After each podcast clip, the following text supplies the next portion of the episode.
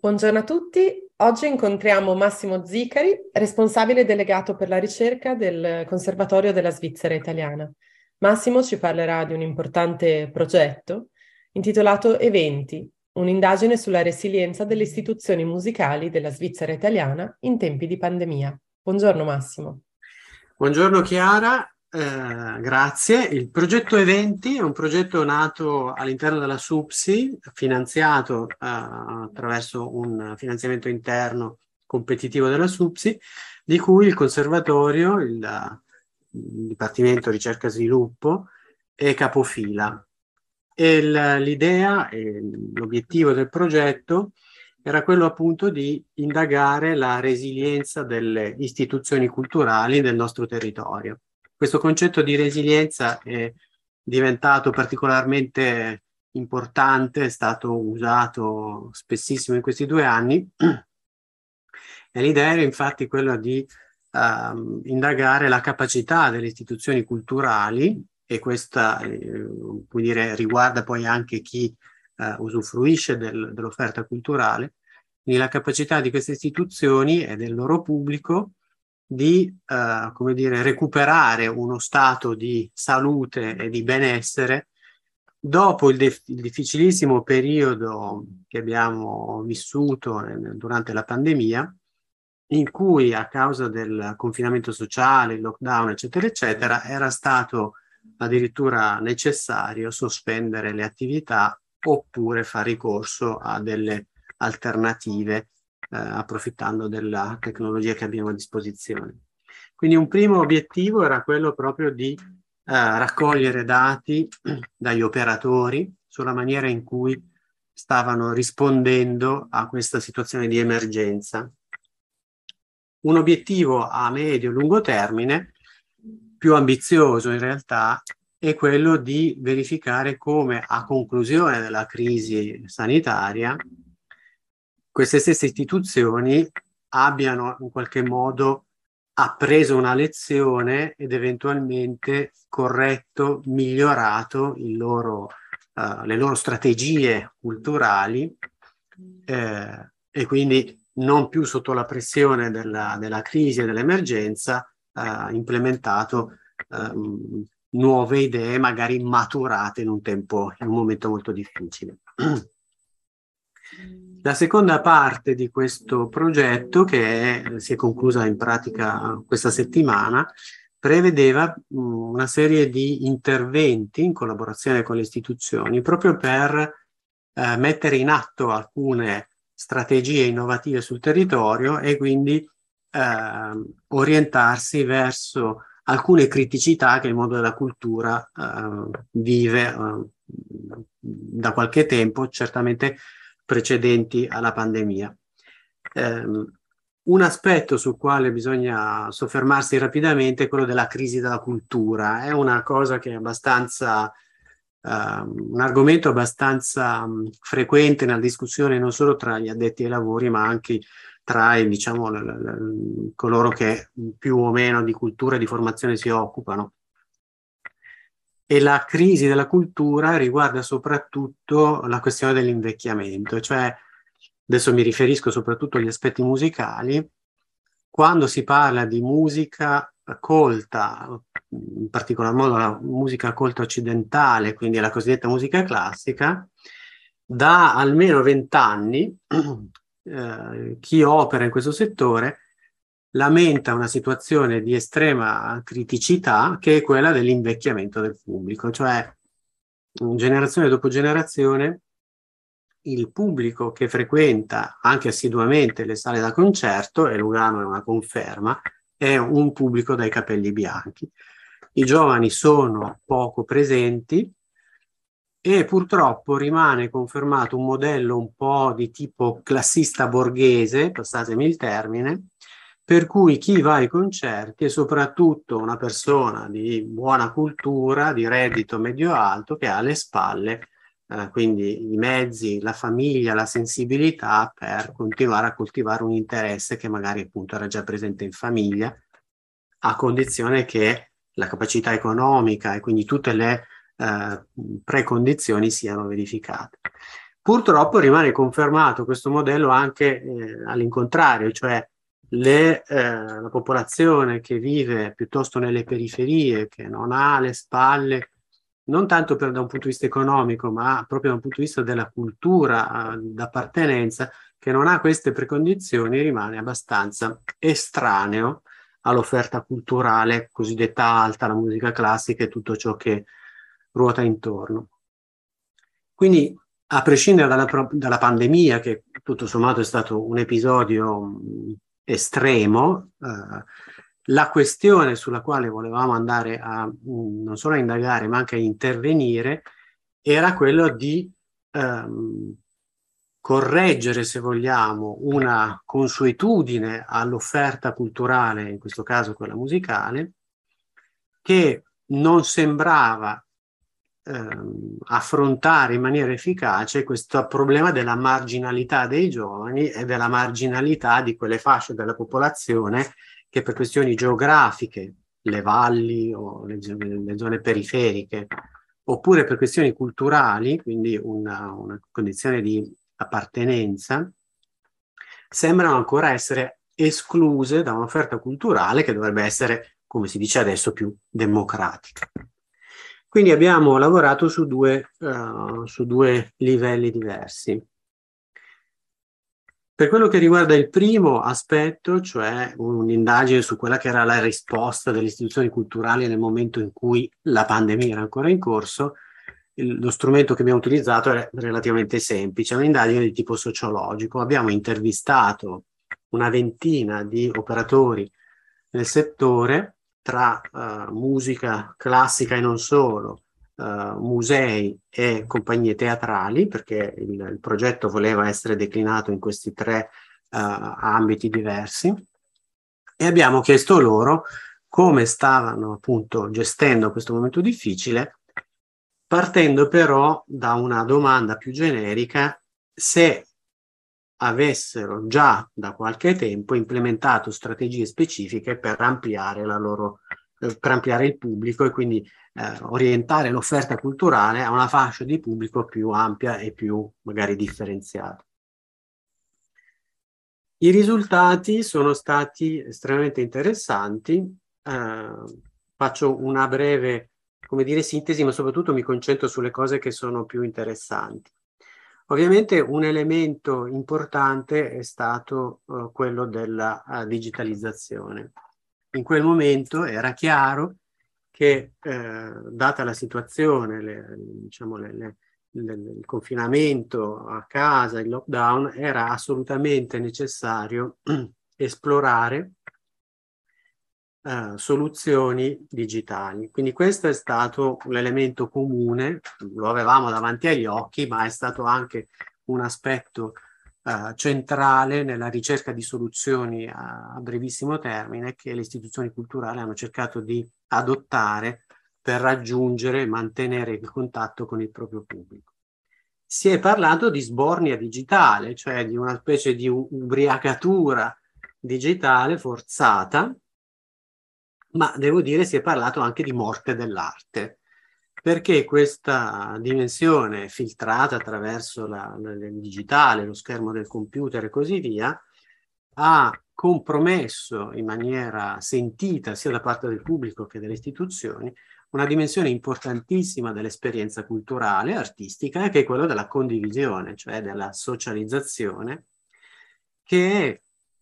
è uh, tanto importante quanto il contenuto artistico in sé. Quindi non è semplicemente il fatto di ascoltare la bella musica, ma di ascoltarla insieme, di uscire di casa, di partecipare ad un evento che ha una forte caratterizzazione sociale, condividere l'esperienza della, dell'arte come quindi ehm, elemento di benessere che non nasce unicamente appunto dalla musica o dalla, dalla pièce teatrale, ma dal fatto di essere insieme a condividere di quell'esperienza. Una, un aspetto importante che è venuto fuori è quello della distinzione necessaria tra prodotti digitali e media digitali, perché nel momento un po' affannato della ricerca di soluzioni immediate si, ci, è, ci si è concentrati molto sulla comunicazione, cioè sul, sul medium, cioè sulla, sull'elemento, lo strumento. Non c'è stato probabilmente il tempo, mh, mm, e questa quindi sarà una questione casomai da, su cui ritornare in futuro, per sviluppare una, una riflessione sui contenuti digitali, cioè sulla differenza tra un concerto in streaming, un concerto registrato e quindi magari già disponibile su un DVD, che sono tutto sommato prodotti assolutamente equivalenti, e invece qualcosa che possa essere pensato nella dimensione digitale come nuova frontiera di ibridazione tra eh, vecchi modelli di eh, consumo artistico e culturale e le nuove tecnologie che abbiamo a disposizione. Le istituzioni culturali sono uscite con un, dire, con un uh, profilo estremamente forte in questo quadro, perché il bisogno di cultura e di arte, che sembrava un po', come dire, sonnecchiare nel, un po' nel, nella discussione politica, culturale, eccetera, eccetera, è stato ribadito con forza. Cioè nel momento della fame ci si ricorda di quanto è quanto è bello mangiare, quanto, quanto gusto ci dà mangiare. La stessa cosa succede con la cultura, nel momento in cui eh, la deprivazione, diciamo, culturale ha messo in evidenza, eh, come dire, un elemento che evidentemente si tende a dare per scontato, è stato sentito dal, dalla gente comune eh, l'urgente bisogno di eh, riempire anche lo spirito e non solo la pancia. Quindi il ruolo di queste istituzioni è stato in qualche modo rafforzato dall'esperienza molto critica. Quindi questi elementi, se vogliamo, hanno, diciamo, sono quelli che più caratterizzano eh, le risposte. Aggiungo che le istituzioni culturali tendono ad essere estremamente conservative, cioè sia nel momento della crisi, la pandemia, sia in relazione a quello che era la, la, la discussione mh, precedente sulla opportunità di allargare le, il proprio orizzonte, viene fuori un panorama abbastanza tutto sommato conservativo, un po' statico e le differenti uh, aree culturali hanno risposto diversamente alle sollecitazioni di questi ultimi anni. Devo dire i musei sono quelli che si, si dimostrano più aperti alla sfida digitale, alla democratizzazione dell'offerta, quindi a tutti questi nuovi elementi che erano già presenti nella loro pianificazione prima della pandemia. I teatri, cioè le compagnie e i musicisti, quindi le istituzioni musicali, soprattutto quelle di tipo conservativo, quelle attive nella musica classica, sono quelle più refrattarie al cambiamento. Questo è un elemento che è, emerso con forza. Quello che è più interessante, oltre alla tendenza a mantenere ce- al centro dell'offerta i repertori del passato, quindi una specie di uh, un'eredità, se vogliamo, che è quella che costituisce l'identità, se vogliamo, occidentale della cultura musicale, della musica cosiddetta classica, oltre a questo elemento, quindi identitario, che evidentemente è molto forte, molto fortemente sentito, sono stati anche ribaditi alcuni aspetti che sono quelli legati al rituale culturale, cioè il rito del concerto di musica classica con tutte le sue, eh, come dire, eh, anacronistiche modalità, quella proprio del, del, del silenzio, della, dell'ascolto mm, assorto e concentrato, del codice di abbigliamento e così via, che sono parte del, appunto, dell'evento sociale, del concerto di musica classica o della uh, performance teatrale, sono stati ribaditi con forza, cioè come parte di questo patrimonio culturale identitario. Purtroppo quello che viene fuori che c'è un'ampia letteratura in questo senso, e che proprio questi elementi, in aggiunta ai contenuti percepiti come vecchi e superati, sono l'ostacolo, o comunque sono tra gli ostacoli, che ehm, rendono più difficile da parte di un pubblico giovanile avvicinarsi a questo patrimonio. Come dire, tutto quello che gli insider coltivano e cercano di mantenere intatto diventa il problema da affrontare quando ci si rivolge a un pubblico che non ha quelle abitudini, che non condivide quel sistema rituale e di contenuti musicali che lo accompagnano. Bisogna dire che poi in Ticino, soprattutto per quello che riguarda la musica, la musica classica, queste istituzioni sono confrontate con un paradosso a volte abbastanza mh, quasi comico, perché si parla di crisi della musica classica, delle istituzioni sinfoniche, ma il tasso di occupazione di una sala come il LAC ad oggi si aggira al 98%, quindi un concerto di musica classica che sia dell'Orchestra Svizzera Italiana della stagione di Vagano Musica, in realtà fa il tutto esaurito in maniera assolutamente, come dire, uh, incoraggiante. Rimane il problema che il pubblico presente è per lo più un pubblico anziano, quindi è vero che queste stagioni non soffrono di una situazione di, come dire, di svuotamento della sala, ma è anche vero che la sala è piena di anziani e quindi il problema dei giovani non è risolto proprio per cercare di affrontare con queste istituzioni il problema dei giovani, con l'Orchestra della Svizzera Italiana abbiamo attivato una, una collaborazione all'interno di questo progetto che serviva proprio per raggiungere una popolazione giovane in una modalità che mh, ci sembrava nuova e innovativa.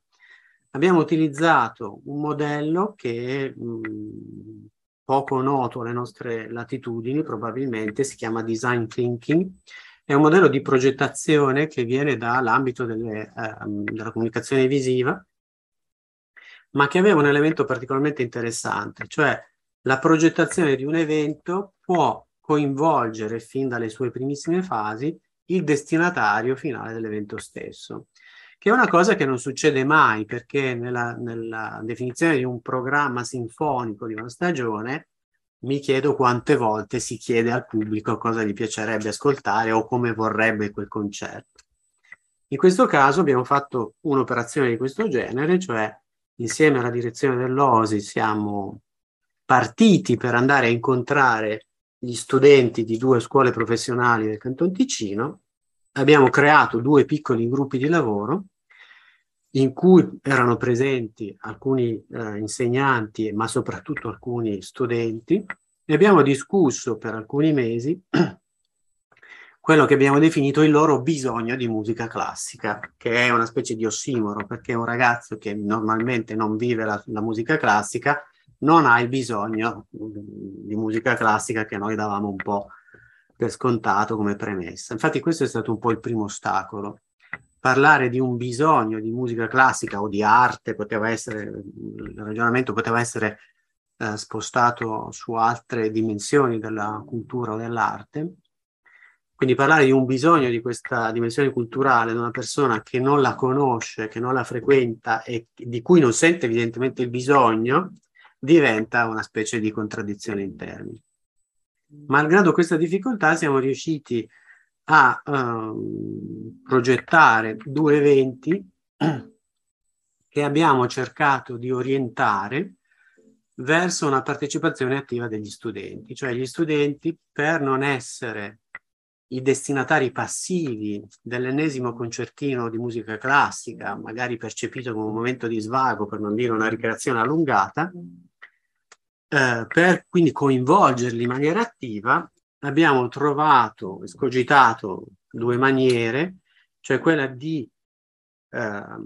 farli partecipare al momento della performance musicale, ovviamente con eh, dire, momenti di lettura,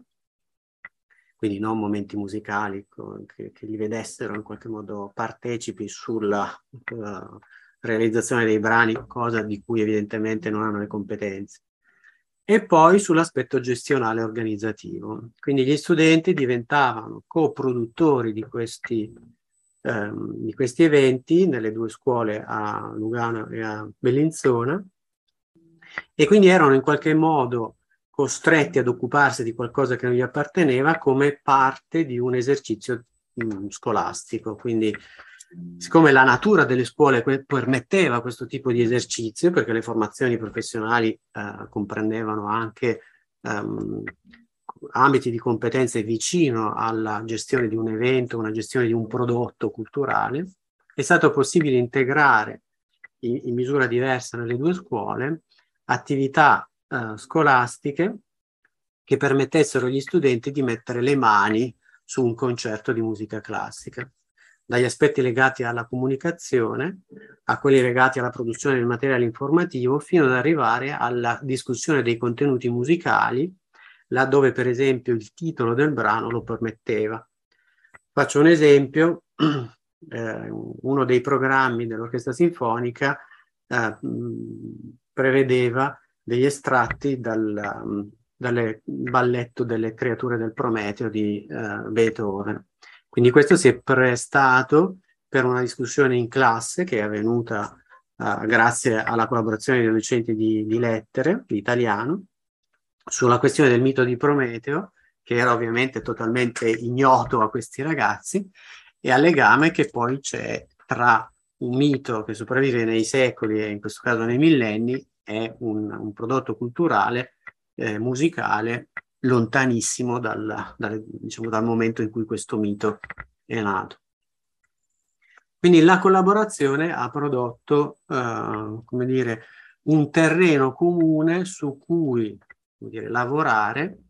per creare delle vie di accesso ai contenuti musicali e anche a quelle modalità di fruizione che sono tipiche della musica classica.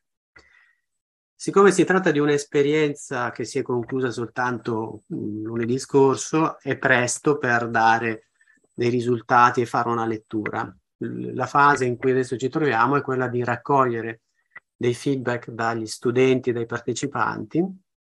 in maniera da sapere da loro eh, come hanno vissuto questa proposta e in che modo hanno percepito la novità di questi contenuti rispetto a quello che dichiaratamente invece gli appartiene, dal trap a altre cose che ovviamente sono estremamente distanti da quello che stavamo proponendo. Le prime impressioni sono molto buone, eh, i servizi che sono stati realizzati, per esempio al Corriere Ticino, in qualche modo hanno raccolto gli umori a caldo di questi ragazzi che hanno confessato, per esempio, di aver scoperto un mondo che non conoscevano, per cui eh, qualcuno ha detto in maniera anche molto simpatica, forse non metterò Beethoven nella playlist che, che, che ascolto sul telefono, però magari potrei un giorno andare con la famiglia andare ad ascoltare un concerto di musica classica. Quindi questa apertura verso un mondo che era evidentemente estraneo alle loro abitudini e che era il primo degli obiettivi che ci eravamo proposti, in qualche modo è stato raggiunto. Difficile è eh, oggi valutare se questo mm, può consolidarsi in una, come dire, abitudine all'ascolto della musica classica che probabilmente richiede una serie di, diciamo, ehm, contatti con questo patrimonio da coltivare nel tempo. Ecco, un, un episodio unico e, e, abbastanza eccezionale non è sufficiente per, come dire, per, eh, eh, per cambiare le abitudini. Può scalfire una serie di pregiudizi, per esempio la musica è noiosa, o la musica classica è noiosa, ma non necessariamente, eh, anzi direi difficilmente porta a un cambio di abitudini. Non lo escludo perché la scoperta di un mondo nuovo può essere poi anche foriera di dire, entusiasmi e, e quant'altro, però non mi lascerei troppo trascinare dall'entusiasmo questo, in questo senso. Penso che sia tutto. Eh, il progetto si concluderà uh, a dicembre e nei mesi successivi eh, ci occuperemo della preparazione di un volume che raccoglie questa esperienza dalla documentazione un po' del problema che è la crisi, chiamiamola così, della cultura, eh, perlomeno della cultura canonizzata dalla tradizione, perché il problema della cultura, e qui devo fare una piccola nota a piedi pagina, il problema della cultura è un problema complesso, dire cosa è cultura e cosa non lo è è estremamente rischioso, dividere il mondo tra ciò che è cultura e ciò che non lo è è un'operazione assolutamente eh, difficile e rischiosa. eh, ci sono molte culture che convivono a diversi livelli, che possono essere la cultura giovanile, la cultura meno giovanile. Eh, noi in questo caso ci siamo ovviamente mossi facendo una scelta di campo, cioè ciò che è la cultura come eredità, come questo canone, se vogliamo, che abbiamo ricevuto dal, dal nostro passato e che diamo un po' per scontato come elemento identitario che ci caratterizza come eh, appunto civiltà occidentale, come cultura occidentale. E abbiamo chiaramente evitato di sollevare una questione su tutto ciò che oggi la cultura, compresa la dimensione mediatica, porta alla nostra attenzione. Quindi noi facciamo in questo volume un'analisi di questa crisi attraverso una letteratura anche una discussione che tocca il nostro territorio. E poi eh, descriviamo eh, la maniera in cui questo intervento è stato condotto con i risultati, includendo evidentemente anche gli elementi mh, mm, quantitativi e qualitativi che si possono desumere dai dati raccolti tra i partecipanti, quindi un, gli strumenti diciamo, della sociologia applicati a questo esperimento, perché di questo si tratta, fatto con gli studenti e non soltanto.